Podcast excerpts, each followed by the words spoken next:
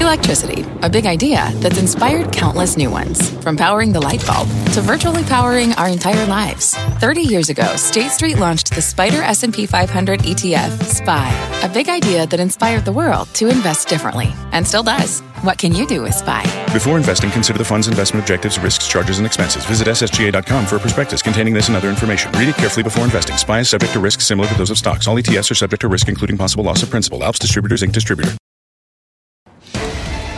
Live from the NASDAQ market site overlooking New York City's Times Square, this is Fast Money. I'm Melissa Lee. Our traders on the desk are Tim Seymour, Karen Finerman, Dan Nathan, and Guy Adami. Tonight on Fast, clicking away to a record Cyber Monday. Nearly $10 billion worth of sales getting rung up online. But is it ka-ching for all the retailers? The desk breaks down the winners and the losers. Plus, Roku hits a roadblock. Why analysts at Morgan Stanley just cut their rating on the once soaring streaming stock. And later, ExxonMobil was once the most valuable company in the United States. And while it may be far from those highs, one analyst is betting on a big comeback. Can it pull off a turnaround? But we start off with a less than jolly kick kick off to what's traditionally the best month of the year for stocks. The Dow, S&P, and Nasdaq all sliding on weakness in manufacturing and continued trade tensions. So, will we get that Santa Claus rally this year, or has the Grinch taken control of this market? Wow. Guy. Take you'd it. like that. I knew you'd Take like it from that. there. No, I don't like like that. that. That's the Santa Claus thing, And then the Grinch. makes me almost as crazy. Oh, as the a gobble gobble. gobble gobble. Really? How's your then turkey? we'll just day? have to do it more often. You hear that? You know, last night on uh, one of the networks, there was Santa Claus is coming to town, the hour-long version. Tonight is Did you Rudolph, see that? by the Tonight is way. Buyer. I- pardon me? Major buyer. A huge It's buyer. I mean, it's an underrated I, I agree with piece you. of entertainment. What can I tell you? It's fantastic. But I don't think. Listen. I don't think you're going to see this rally into year end. But I haven't thought that for a while. In the last couple days, remember there was a trading day on Friday and today. I think the market is finally starting to show some of its warts. And this trade deal that I thought was phase one was done in October apparently still isn't done. And I think that's definitely the sword of Damocles right now. I don't think anything is happening this year or early into next year. So December 15th is going to come around. I think it's going to force President Trump's hand. And I think that's very negative for the broader market. So I don't think you're going to see the rally into December 25th, which a lot of people know as Christmas. Ho, ho, ho. Yeah, ho, ho, ho. Nice use of sword Damocles, by Right, the way. Damocles. Isn't that a nice we all shot? looked at each know, other like, kind of wow. surprised. Pretty good, right? Yeah. Yeah. But when Jesuit you say, when With all you due say respect. forces his hand, forces his hand to, up, to, To, to, reinstate. to, a- to absolutely go forth with, to move forward with the tariffs. Except for that Axios report, which said that him signing the Hong Kong legislation was a real problem. Yeah, I mean, listen, he, he was in a box on that one. I, Yeah. Listen, you know, when you think about tariffs, you think about really what the mechanism is. Like, you know, they've weaponized them, trying to kind of force or use them as leverage to get the sort of deal that they want. But they're really, they're an enforcement mechanism for trade deals that we have. The fact of the matter is, and I think some of the news about um, South American tariffs, we know that Europe is still up in the air. We know the USMCA is still not done. You know, it's being fought on multiple fronts. So I guess that's really the issue. And then you think about the data that we had today, the manufacturing data here that was, you know, a little worse than expected, and then the Chinese data that was a little better than expected, it comes down to leverage. Who's got it right now? And I think the sooner that we get into 2020 without a phase one deal, I think you can just push the goalposts along because it really will be on the calendar of our election. And I don't think the Chinese will have any um, real inclination to do anything big. I, I thought the market actually didn't do badly today, given that you know this this Brazil Argentina. I thought that was that had the potential to be more destabilizing than it was. And when you think about November, we were up almost four percent. That's a pretty big move. So you know this pullback of a little less than one percent. I, I don't think is actually a big deal at all. I, I think you're right. I think that we're going to see something bad coming out. I mean, two or three weeks ago, we were at the short strokes of Right. the deal, and then we were in the final throes, which is what he said, which I think actually means near the end, not uh, near the near, near a deal. But I think he meant it as near a deal, and yet here we are, nothing. So I think you're going to be right, and that's that's going to be bad for the market.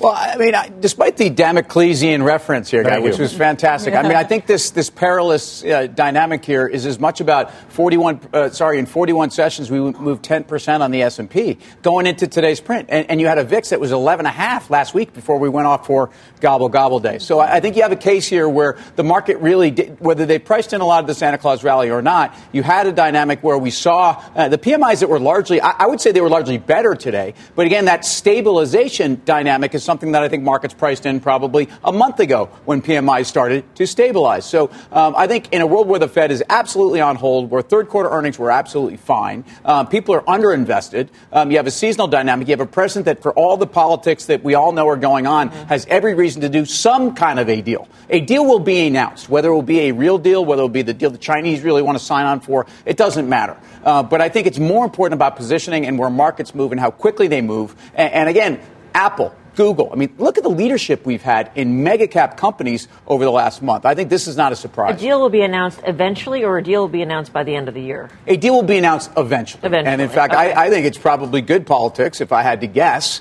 to not go in for a deal right here before year end. Why do you have to? Well, that's exactly, I think that's exactly the point. I think statistically or historically, if you can sort of get the market on your side by April, May, it seems as though re-election sort of in the bag. So why would he do something in December when he could string it out, he being President Trump, right. until the January, spring, February. and then set himself up for possible re-election? So I think. Again, I, I'm, I do not sit in his meetings, but my sense is he's willing to take the pain in the short term for the market to be able to do something in the spring, and then him set himself up for re-election. So was it simply fall profit taking uh, in a market where the risk reward is to the downside at this point going into year end? Is that why we saw, for instance, technology yeah. sell off the hardest? Well, I, I think, that, sell, I think there's a couple things in technology. I mean, you know, you talk about some of this mega cap leadership. You know, Apple is, is, is a stock that's getting very expensive to its history right now, and it's anticipating although re-rating, and that's why it's well, yeah, I mean, and, and so so so you're seeing multiple expansion for the first time in the stock yeah. ever, but you're also seeing a stock that's up, you know, seventy percent, um, and we're not certain. You know, this was a year where we saw negative EPS and sales growth year over year. So, you know, for this thing to outperform, let's say, whatever index or whatever market you want to place it against, that's going to be a really tough ho- road to hoe in 2020. And I'll just mention this, you know, when you look at software and you look at some of the stuff going, the valuations have gotten really stretched here, right? So these are for companies, a lot of them that still on a GAAP basis don't make money. So it makes sense when you have gains like this heading into the uncertainty of 2020, I think to probably trim some profits. We could be in a yeah. very different landscape next year. I, I think that's right. But I, I, also think on a day, what was today was was particularly interesting because everything sold off, right? You had yeah. you had you had a sell-off in rates that I think is maybe more interesting, just because there were some headlines about the Fed maybe letting their inflation targets run, and maybe that means actually you could you could see uh, rates move a bit higher. But um, I, I, agree with that. Um, part of the relief that comes out of the third quarter, though, is the Fed is stuck. So whether the 10 year stuck at 180 or whether it's stuck at 220, it's not going to three anytime soon. And a low rate environment, which means multiple expansion, that's the whole dynamic. And I think it's just what people are willing to pay for stocks in this environment where seemingly, and I know Guy believes differently, and he, he may be right on this, there are a lot of risks out there, but people feel risks are, are, are more under control. Karen, you sound more cautious than you have been. So yes, are, have you been trimming your positions, or have you just been using options to hedge? Mostly using options to hedge, sold some upside mm-hmm. target calls, things like that. I mean, it's moved a lot. I still love the name, but it, it's it's get it, a, a multiple re-rating is a you know it's nice, but it's also a little bit scary. So you got to sell some against that. For, for more on what to expect heading into year end, joining us now is Rebecca Patterson, Chief Investment Officer at Bessemer Trust. Rebecca, great to have you with us. Thanks. Good to be here. Um, I'm going to pose the same question that we opened the show with. Uh, will we see this rally going into year end with, the, you know, with this powerful, supposedly seasonal wind behind us? Whether we like it or not, I think most of us don't like it. We are at the whim of the trade deal a bit. Um, we're seeing the short term market reactions to every tweet that comes out on this thing. And I, I, agree generally with the conversation that was had that it, it would help the president's reelection chances to have this happen in the spring. I don't know if what's happening now postponing it is strategy or it's just because Navarro and Lighthizer really would prefer harder line. And then you have Hong Kong, which I don't think was strategy. I think that's just what happened. And the, the bill getting signed, the reaction, not letting military ships and, and uh, military folks go to Hong Kong this makes it more complicated, and that alone could be a reason why this doesn't happen until the spring, beyond any strategy. But I do think eventually we get some form of a deal. I think the president and his team know a deal will be helpful to them, even if it's marketing more than reality. uh, in terms of next year, getting that support under the economy. But will it happen this year? Will we get tariffs on the 15th?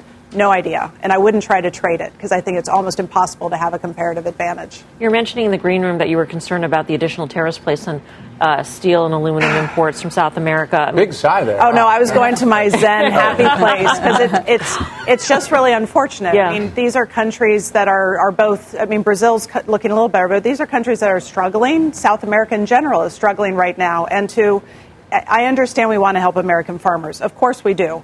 But to put tariffs on these countries saying that they're devaluing their currencies, well, their currencies aren't devaluing because the government has some evil intent to make their exports more competitive. It's because of capital flight, because things there are imploding. So to put tariffs on makes their economy worse, which will make the capital flight worse, which will make the currencies fall even further. So, in my opinion, this step actually made a bad problem worse even if there is some possible, maybe, benefit for American farmers. So I think the whole thing is really a shame. Rebecca, back to the trade deal with China in particular. Um, what do you think is priced in? Because a few months ago we were talking about a grand deal, one and done sort of thing, and that would be the, the release, you know, the biggest impediment, let's just say, to global growth. But then we've chopped it up into threes. I, I kind of of the mindset that I think both sides would love to see a skinny phase one deal get done, and then you might not see anything else until after the election. So I guess my question is: Is a phase one deal that's skinny? It's about soybeans. It's about like some. Is is that a, a sell on the news? Or have we already priced all that in? my bias would be it is a sell on the news. I think maybe not all hope is priced in, but clearly a lot has changed from September when we've got better sentiment towards the trade deal and the PMI, the business sentiment data has, has stabilized. All of that has helped cyclical assets, non US markets, export sensitive markets. So some hope is priced in. If the deal is only what we expect, and maybe we roll back the September tariffs, but that's it does that really change U.S. China relationships? Does that change U.S. trade relationships with South America, with Europe, with anyone else? Probably not. And then you add the uncertainty around the U.S. election and what policy shifts we could see on top of it. How would we suddenly see some sustained uptick in capex? I just, I, I, even if the economy stabilizes, do we get enough of a V-shaped recovery that changes industrial activity? I don't think that's likely. It doesn't mean I'm bearish next year. I just think your upside is going to be limited, even if we get a skinny deal. So let me ask deal. you, with the skinny deal, the margarita. economic skinny Santa data yes. being somewhat tepid today, I was surprised to see the bond market sell off somewhat. Do you? I mean, where do you think the Fed is? Why do you think it sold off? I, I, I, forget, and I apologize. Who made the comment earlier? Was it you, Tim? That the Fed's done. We're not going to see any any more so. hikes, certainly for the foreseeable future, but probably not more cuts either, unless things get materially worse. The new inflation regime rolls out next year. What happened in the bond market today? There are days where I say, well, there might have been a corporate deal. There might have been a one off position being hedged for year end. On a single day, I don't always think I can make sense of each correlation. But I would say, in general, when you see bond yields rise and the dollar weakens, normally that's happening in an environment where people are more bullish on global growth, right? So all bond yields around the world go up and the dollar goes down because U.S. capital goes overseas in search of more attractively valued foreign assets. We saw that during the whole era of the BRICS. So you had rising U.S. yields, but a weakening dollar as capital moved overseas and U.S. current account deficit got better. I'm not suggesting that's what happened today, but if you're looking, what's the environment where we could see that sustained relationship, weaker dollar, higher yields? But basically, you want strong, synchronized global growth. A trade deal could help us with that. Um, big fiscal stimulus out of Germany. I don't think it's coming anytime soon, but that could help with that. Uh, but other than that, I don't know what that catalyst is. Japan and UK stimulus is coming next year, but that's just to take a bad situation and try to make it neutral. Rebecca, great to see you. Thanks Always good by. to see you too. And Rebecca Patterson. Yes, big fan of the claymation. You have to be, right? I mean, all claymation. Rankin, uh, claymation Rankin is really Bass. underrated. Bass. I mean, who Yeah. needs CGI when you can have claymation, right? Oh, you, you're kidding? Of course. Right? Yes. It's to- it's superior. Let me tell you something. Santa Claus is coming to town. Outstanding. And Rudolph tonight, also claymation tonight. But uh, it, Yes, much like Stairway to Heaven, which probably got the number one uh, song in a lot of the, the, the weekend Thanksgiving Mm-hmm. countdowns, most over underrated, overrated song. I think Heat Miser, Snow Miser, Oh, yeah. by the That's way, relative one. because That's it, it was given too much Santa credit. Claus, by the way, All Tim. right. If you're Anyway, looking for the sorry, show. had to, had to end on that happy note. Thank you. Thank you. You want to? She said something really interesting, other than the claymation, Claymation, bit. yeah. you know, she said talking about this potential stimulus in the UK and Japan, that sort of taking a bad situation and kind of making it stable. And I think that's something that I think we have to look back at what happened in the last few months here in the U.S. When you think, think about these three rate cuts, you think about QE4 that did happen. Our friend uh, Peter Boockvar, who you know, he says the Fed just fixed that inverted yield curve. That's what they did. And then the repo thing was like kind of quiet QE. I mean, when you think about here, we have an S&P up 25 percent it, you know, things might have gotten really ugly this year if we hadn't had that. The dollar was trading at multi-year highs, you know. So, I, I mean, at the end of the day, I think you can look at the S&P and you say, all right, things were really good here in the U.S. stock market, stocks globally. But think about what it took to get here this stage 10 years in from the financial crisis. I, I, mean, to me, it's very troubling. And so I just think you push out a lot of these problems by making bad situations stable at this stage of the game. Coming up, they're the stocks tearing Wall Street analysts apart. Our traders will help settle the score with a traded or faded for the ages. But first, ready, set, click. It's Cyber Monday. And our own Courtney Reagan is on the front lines of the retail frenzy. Hey, Court. Hi there, Melissa. Today is expected to be another record day online, and that's after we set record after record last week. Believe it or not, there's a lot of shopping still left to do tonight. I'll explain why the peak hours are still to come. Coming up when Fast Money comes right back. What's on the horizon for financial markets? At PGIM, it's a question that over 1,400 investment professionals relentlessly research in pursuit of your long term goals. Specialized across asset classes, but united in collaboration, our teams provide global and local expertise. Our investments shape tomorrow, today. Pursue your tomorrow with PGIM, a leading global asset manager. Welcome back to Fast Money. It's been a record couple days for online shopping, and with just a few hours left in Cyber Monday, retailers seem poised for another big haul. Let's get to Courtney Reagan with the big numbers behind one of the biggest shopping days of the year. Hey, Courtney. Hey, Melissa. So I'm here at one of Walmart's fulfillment campuses. This is actually one of six that is working to fulfill all of those online orders that are coming in on Cyber Monday. And Walmart does expect that today may end up being one of, if not its biggest day of the year for those online orders. And so far, some of their best sellers include the Apple AirPods, that Instapot. Apparently, not everybody has one of those yet. The Ninja Air Fryer, the Vizio 55 inch TV, and the Nintendo Switch. But in total, beyond just Walmart.com, the National Retail Federation does expect that 69 million Americans will shop at some point today. You mentioned those records. Adobe is expecting this day's sales to grow about 20% over last year to hit $9.4 billion. And that's on top of the records that were already set online for Thanksgiving Day and Black Friday. But what's interesting is there's still a lot of shopping that's going to be left done tonight. Remember in the old days when you had to get to work to use the high speed internet on your desktop computers? That's when we saw peak sales much earlier in the day during work hours. Now it's much later at night. The golden hours Adobe expects will be between 7 and 11 p.m. Pacific time. So that's 10 p.m. here on the East Coast. Once the kids are in bed and all the chores are done, that's when they think the shopping will get started. Now, of course, we are getting some preliminary data for how things have been shaping up online. Edison Trends at least analyzed about 300,000 transactions from Thanksgiving and Black Friday. And they say that Nordstrom is actually seeing the biggest increase in customer spending online compared to last year with a 60% jump. Walmart close behind with 53%, and then Amazon with 49%. Target, however, and JCPenney those spending online numbers from these transaction samples fell about 12 and 14 percent respectively. So we still have an awful lot of shopping and time left to go, and we know we still have a decent season left, even though it is six days shorter. So be careful when you're ordering online and you're looking at those shipping dates. Just a little bio, buyer beware from Medio. Back over to you, Melissa. All right, Courtney, thanks for the tip. Courtney Reagan, um, are, what are you doing over there? You, is, is, your, is, your mo, is, your, modem on the fritz? I was home? one of those people that Courtney, when when you go to the work for the high speed internet, I'm one of those. That's what yeah, I'm. that's what you're doing. That's what I'm doing right now. Your modem's so. I'm answering your Oh. question. If you want to have a conversation about retail, I can do that as well. I but would like that very much. So. Can you still buy eight-track tape players? hundred percent.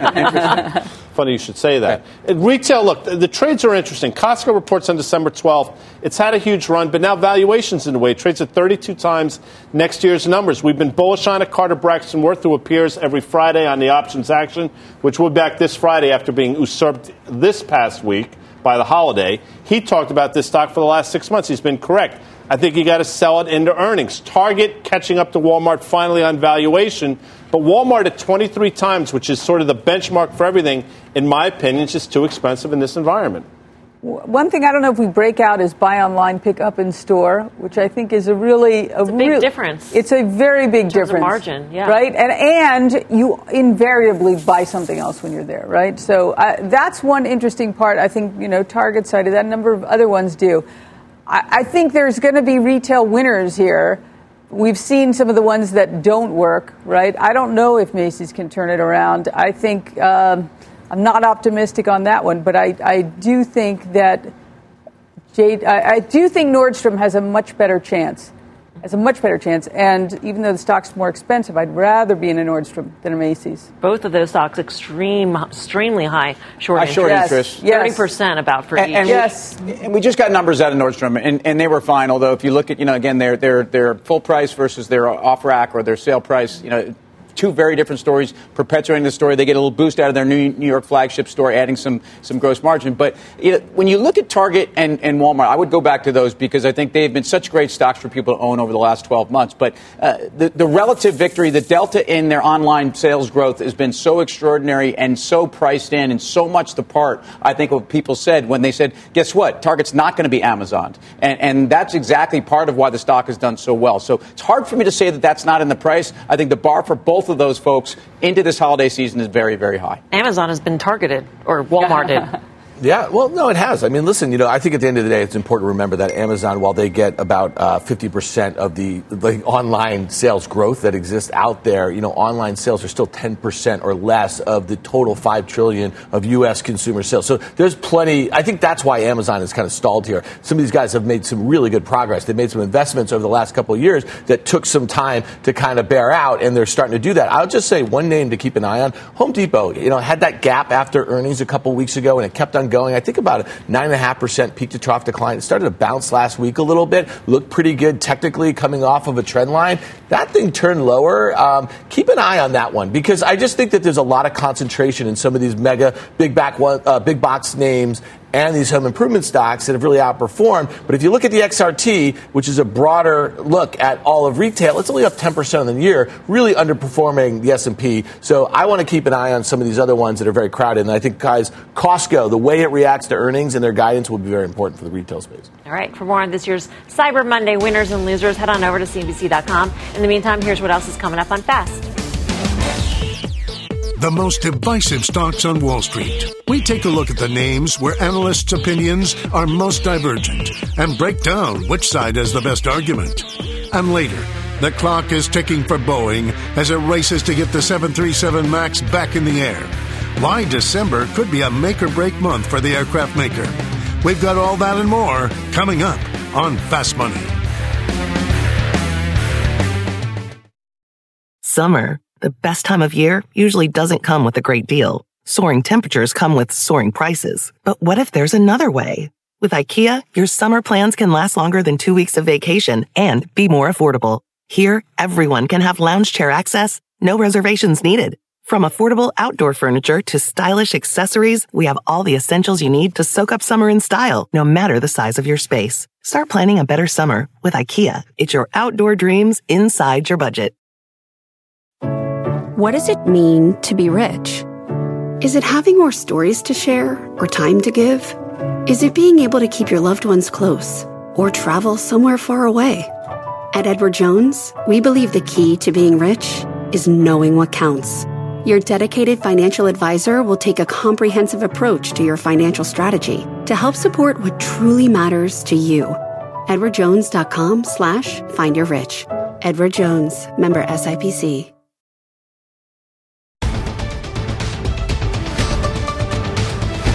Welcome back to Fast Money. Uh, the president tweeting just moments ago saying the Fed uh, should lower interest rates to make the U.S. more competitive, and then manufacturing would soar. The dollar is very strong relative to others.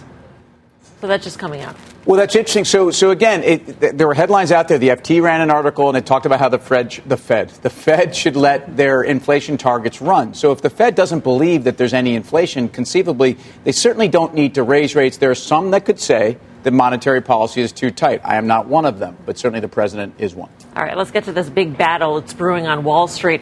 Among a handful of well known companies, names like GE, Uber, Facebook, and Lyft are just some stocks where Wall Street analysts remain deeply divided. Perhaps unsurprisingly, Tesla is the biggest battleground stock with a low end analyst price target of $190 a share, the high end coming in at a whopping $949. Wow. Who's that?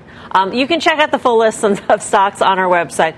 Um, but we asked this question here, you know, because this got us thinking. Mm, we like to think here. How divided is our desk on these very same names? To find out, we thought it'd be a perfect time to play a game of. Trade it or fade it. That's right. Since you know all the rules, and these guys are so good at the rules here, Sometimes. let's Yeah. get right to it with the rideshare player. Price target of ninety six fifty on the high end, thirty five dollars on the low end. So Tim, trade or fade Lyft? Again, I, I'm trading this one, so let's get out there right away. I know the rules. I know how to play the game. I, I think we've had a bit of a renaissance in the stock. In fact, it's rallied 30% off the bottom. I, I think the expectations were reassessed, but I think the profitability expectations of 4Q 2020 may still be very heavy. Either way, I, I think we still haven't really proven profitability in this name, and I still think there are structural issues. Even though relative to Uber, it looks better, I'm, I'm fading. Uh, I've been a trader in this name since like the low 40s, late 30s. Yeah, I, I- listen, I just think that you know there's going to be you can't take all of these 2019 tech IPOs and throw the baby out with the bathwater. I think there's going to be some winners. Obviously, there's some that have done really well. I just think among the big ones, right, the ones with real market caps. So to me, I think this thing, if it can stabilize here somewhere in the 40s, I think you probably see this thing trade up early in 2020, maybe back towards that IPO price. I'll play the game correctly, Melissa. And I Do you would know say, how to play the game correct- correctly? Yes, I yes. I Why do you say it as if you typically don't? Because he typically Sometimes doesn't. there- there's so I many think he was different games. to us. There- There's so No, many different. Sometimes it gets confusing. Okay. Trade it.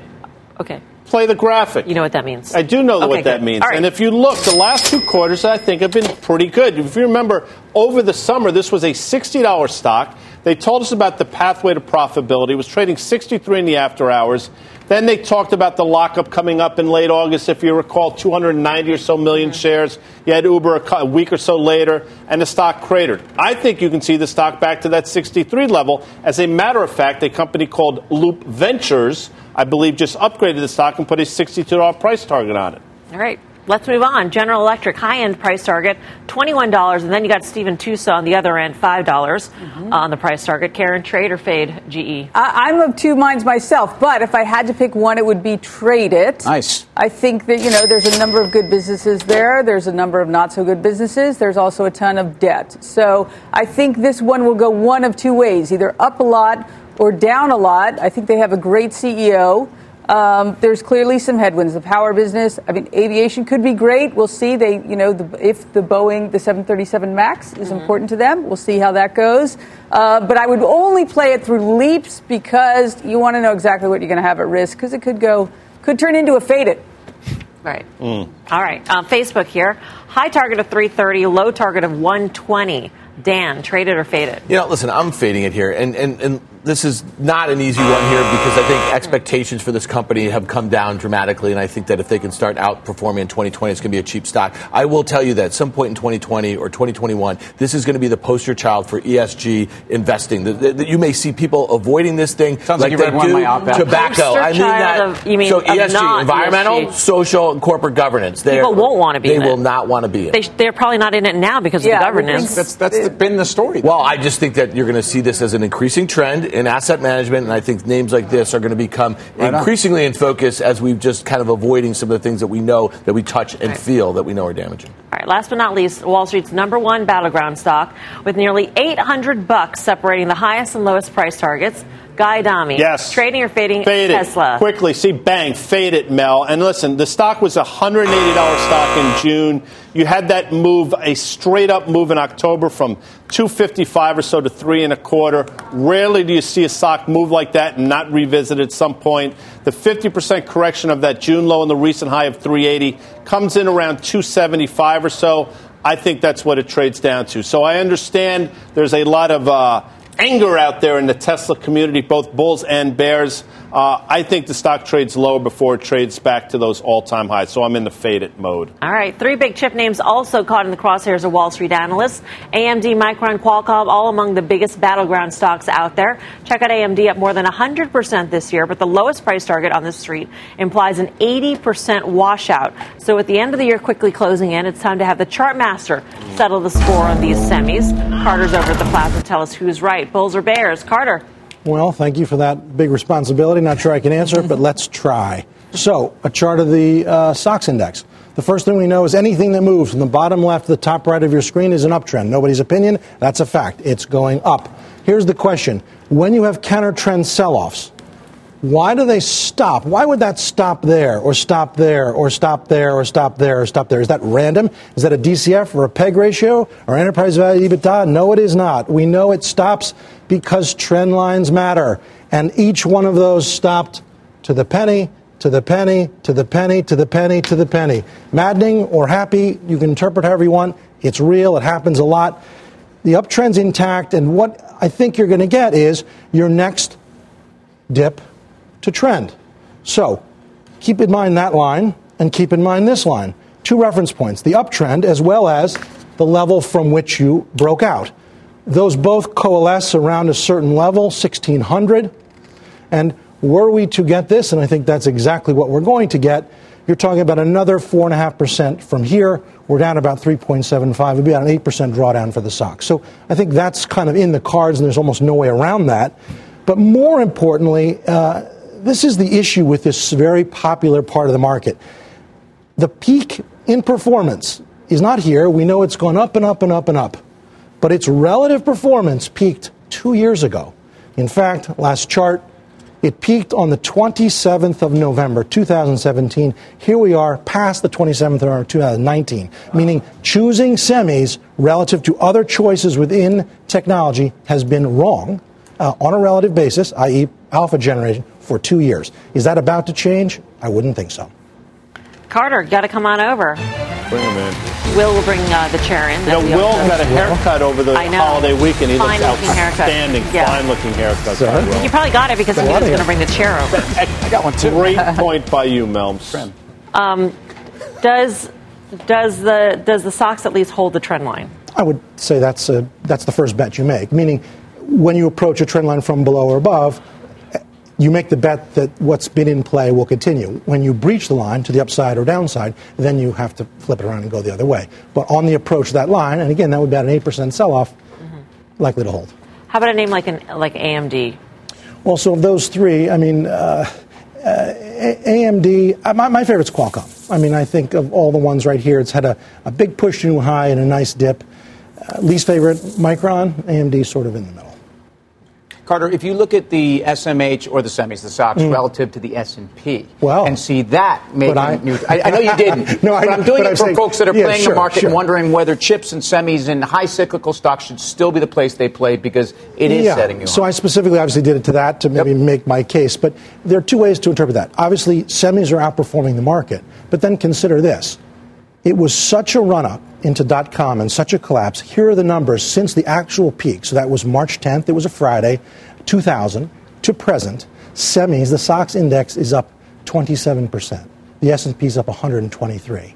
Now, being up 27% over 19 years, you know what that's called? Adjusted for inflation, you're still not back to where you were. So, long term, it really hasn't been a particularly good thing. Um, day to day, I think probably semis are better than the market. Thank you. Carter, thank you. Thank you. Good to see you. Carter Braxton Worth. Coming up, it's a big month ahead for Boeing with the fate of its 737 MAX planes still unclear. We'll break down the key things to watch from the plane, plane maker. And later, a rough ride for Roku to start off the week. Is this a sign the stock's meteoric rise might be coming to an end? Much more fast money right after this. Welcome back to Fast Money. Boeing shares sinking on the first trading day of the month, and it's a huge month ahead for the plane maker. Let's get to Phil LeBeau in Chicago with the details. Hi, Phil. Hey, Melissa, it starts with a big week this week. There are a couple of things going on with the 737 MAX. Let's start first off with human factors testing. And you might be saying, well, what is that all about? That is where Boeing will bring in a number of line pilots. The FAA is also part of this as well. And they're going to be in the 737 MAX simulator. They'll check out the new MCAS flight control system. There will be some warnings that are thrown out at the uh, pilots in different scenarios. Basically, they want to see how the pilots react to the changes that are being made with the plane. At the same time, this week out in Renton, Washington, Boeing is beginning briefings with people they deem as aviation industry influencers. This is a charm offensive. These are people who Boeing believes will ultimately be interviewed, quoted on the subject, who will be able to say, yeah, I think they've made a lot of the changes. Everything's going well. Those are two events going on this week. What about everything that needs to happen in order to get the MAX certified? Remember, Boeing has been saying for some time it believes it can get recertified by the end of the year. Well, look, they still have the certification flight. That's likely happening in the middle of this month. By the way, there's a report after that. Most believe that's not going to happen until the end of the year. Pilot training rules have to be written. That may not happen until early January. And by the way, after they write those, there is a 15 day comment period. Bottom line is this. When I talk with people in the industry, when I talk with people at Boeing, while Boeing won't come out and say it, there is a sense that we're looking at certification more and more getting pushed into January and unlikely to happen in December. A couple other things. You might be saying, well, why isn't the stock moving dramatically lower if they're not going to hit the target by the end of the year? Most analysts have price targets far higher because of the production schedule for next year, Melissa. That schedule has not shifted. And as long as it doesn't shift, you're likely looking at a stock that's going to be staying in this trading range. At least that's the expectation. Don't forget that production schedule, Melissa, calls for them to ramp up max production starting in the spring, going all the way through the end of the year with a dramatic increase in, in production, provided that they finally get this thing recertified. We're talking only about the U.S. timeframe, though, correct, Phil? I mean, fact of the matter is that there needs to be international buy-in to the, the sign-offs uh, for the Boeing 737 sure. Max. Sure. Well, the expectation is the FAA because the, because Boeing is based here in the U.S. The FAA has to go first. So whenever the FAA says you're good to go, let's say it's the first week of January or the third week of January, whenever that is, the expectation is you get the Canadians, you get a number of other countries that will follow very quickly. I mean, within a matter of days. Then EASA, likely the Europeans within a couple of weeks. The big question mark is how long will it take before the Chinese government says, okay, we think the max is good to go.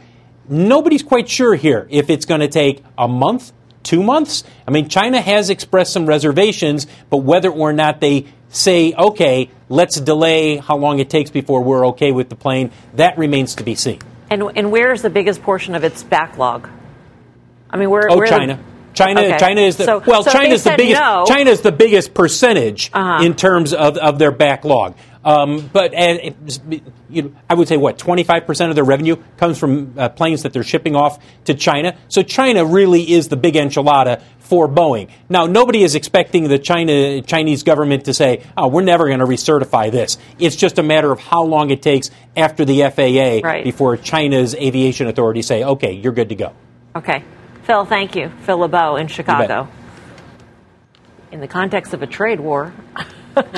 this could really be a thorn in, in the U.S.'s side for China to say, you know what, we're going to hold off and we're going to make Boeing not deliver or ramp up production of 737 in a timely fashion. Well, it's so you're bringing up the demand side of this because we continue to try to talk about supply and what they're going to get out. Meanwhile, there's 400 planes in inventory, and that's probably really what 2020 is all about. And I still think they're going to get out there uh, in the first quarter of 2020, which the companies recently also. I, I thought they're guidance or their expectation management in terms of what they have to do, these four or five things that are still yet to be completed, including pilot training, which could be have the longest tail on it. But um, you know, I, I, I'm long the stock. I mean, I, I think there's a lot of bad news in the stock. People could say, hey, how could this stock be still up 10% this year with all this uncertainty? And that's the other side of this trade. I think the answer to that question, how is the stock still up, is because the market's bailed it out to a large extent. I mean, up until today, you have an S&P 500 at all-time highs. So I think that's part of it. Also, I mean, we've talked about this. I get a lot wrong. This one we got right. I think, you know, we said 375, the move to the upside. Once it gets there, you fade it, and that's proven to be right. If you go back and look in March when this all started happening, that's where it traded down to the 375 level. It sort of vacillated between 330 and 375. Now at 355, I still think the risk is lower. At a certain point, though, it makes sense again, and that probably comes in around the 330 level. The clarity around the story, though, is much greater today versus two months ago. Yes, and it's much closer to hopefully when it's right. resolved, both, right? So we so start looking past, we start looking look. Past. I mean, maybe we talk about going down less and less on bad news each time. Although the trade, your your point about the trade war, I don't know where is China going to go. To ramp up a giant Airbus order would take a long, long time, I would think, right? Uh, but it, at this multiple, it's not like it's dirt cheap. It's cheap relative to where it had been. I don't know. I think he could wait. Really quick, the yeah. most one thing about the story people aren't paying attention to is the impact on the airlines. I think this is yeah. more important than Boeing itself when you consider capacity and how people trade the airline stocks. Up next, shares of Roku falling hard in today's trading session. We'll tell you what's got investors streaming out of that stock. Plus, energy is still the worst performing sector this year, but Wall Street's betting on a big breakout for one stock in the space. We'll give you the name and how to trade it when Fast Money returns.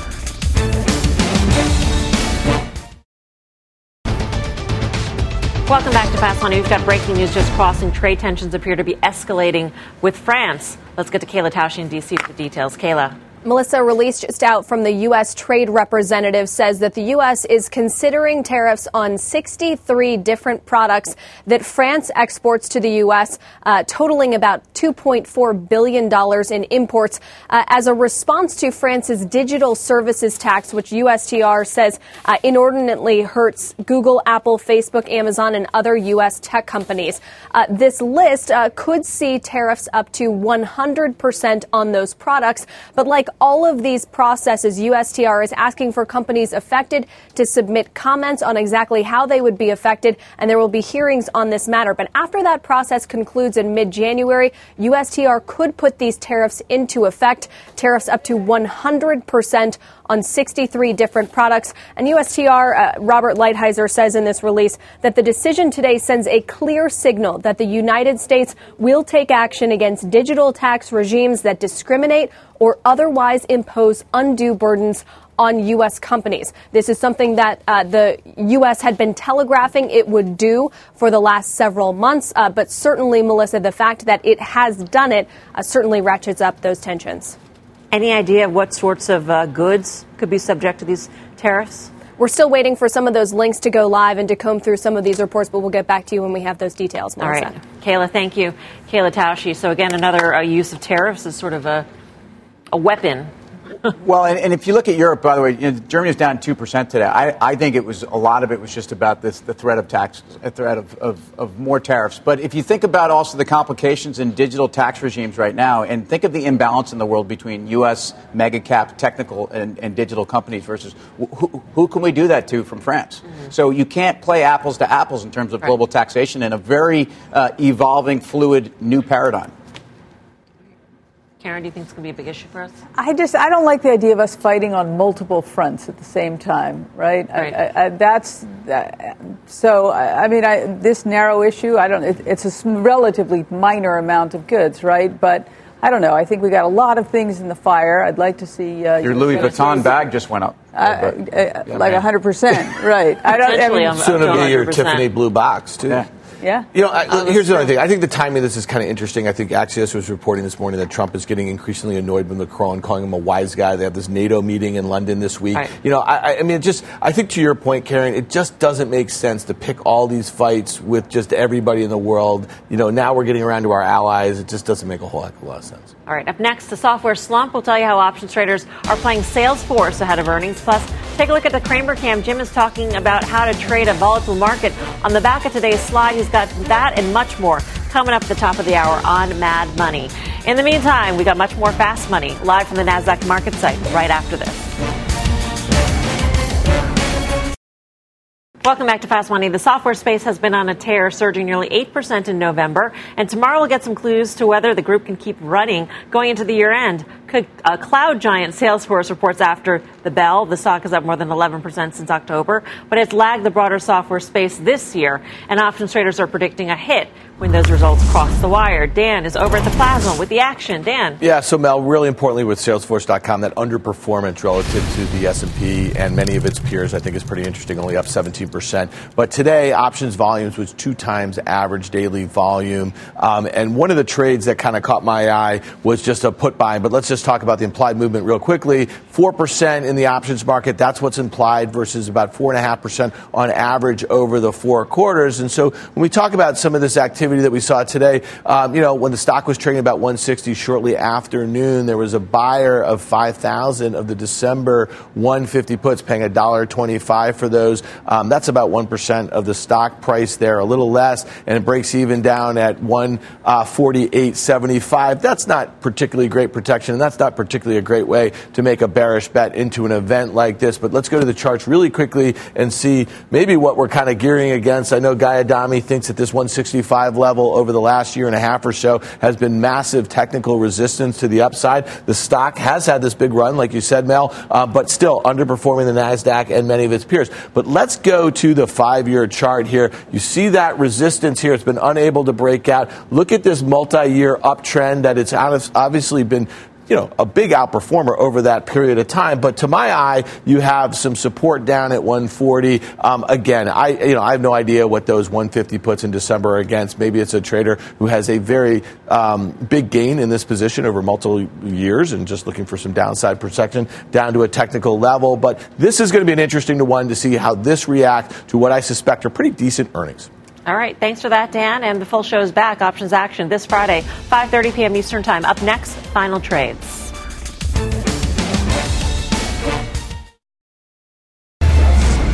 Final trade time, Tim. We've been talking about the resurgence of the energy allocation. I do think the OIH is an interesting place here with the allocation towards oil services. Chairwoman.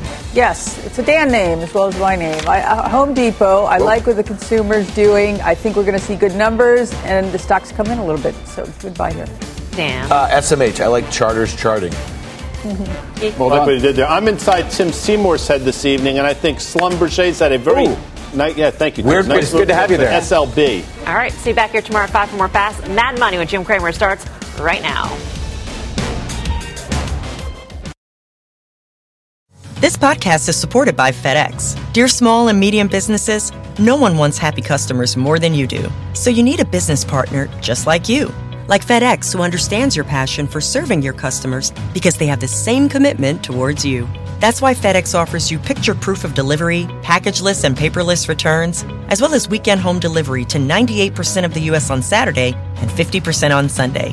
See the FedEx service guide for delivery information. What's more, FedEx Ground is faster to more locations than UPS Ground. Trust FedEx for timely deliveries. See what FedEx can do for your business. Absolutely, positively FedEx.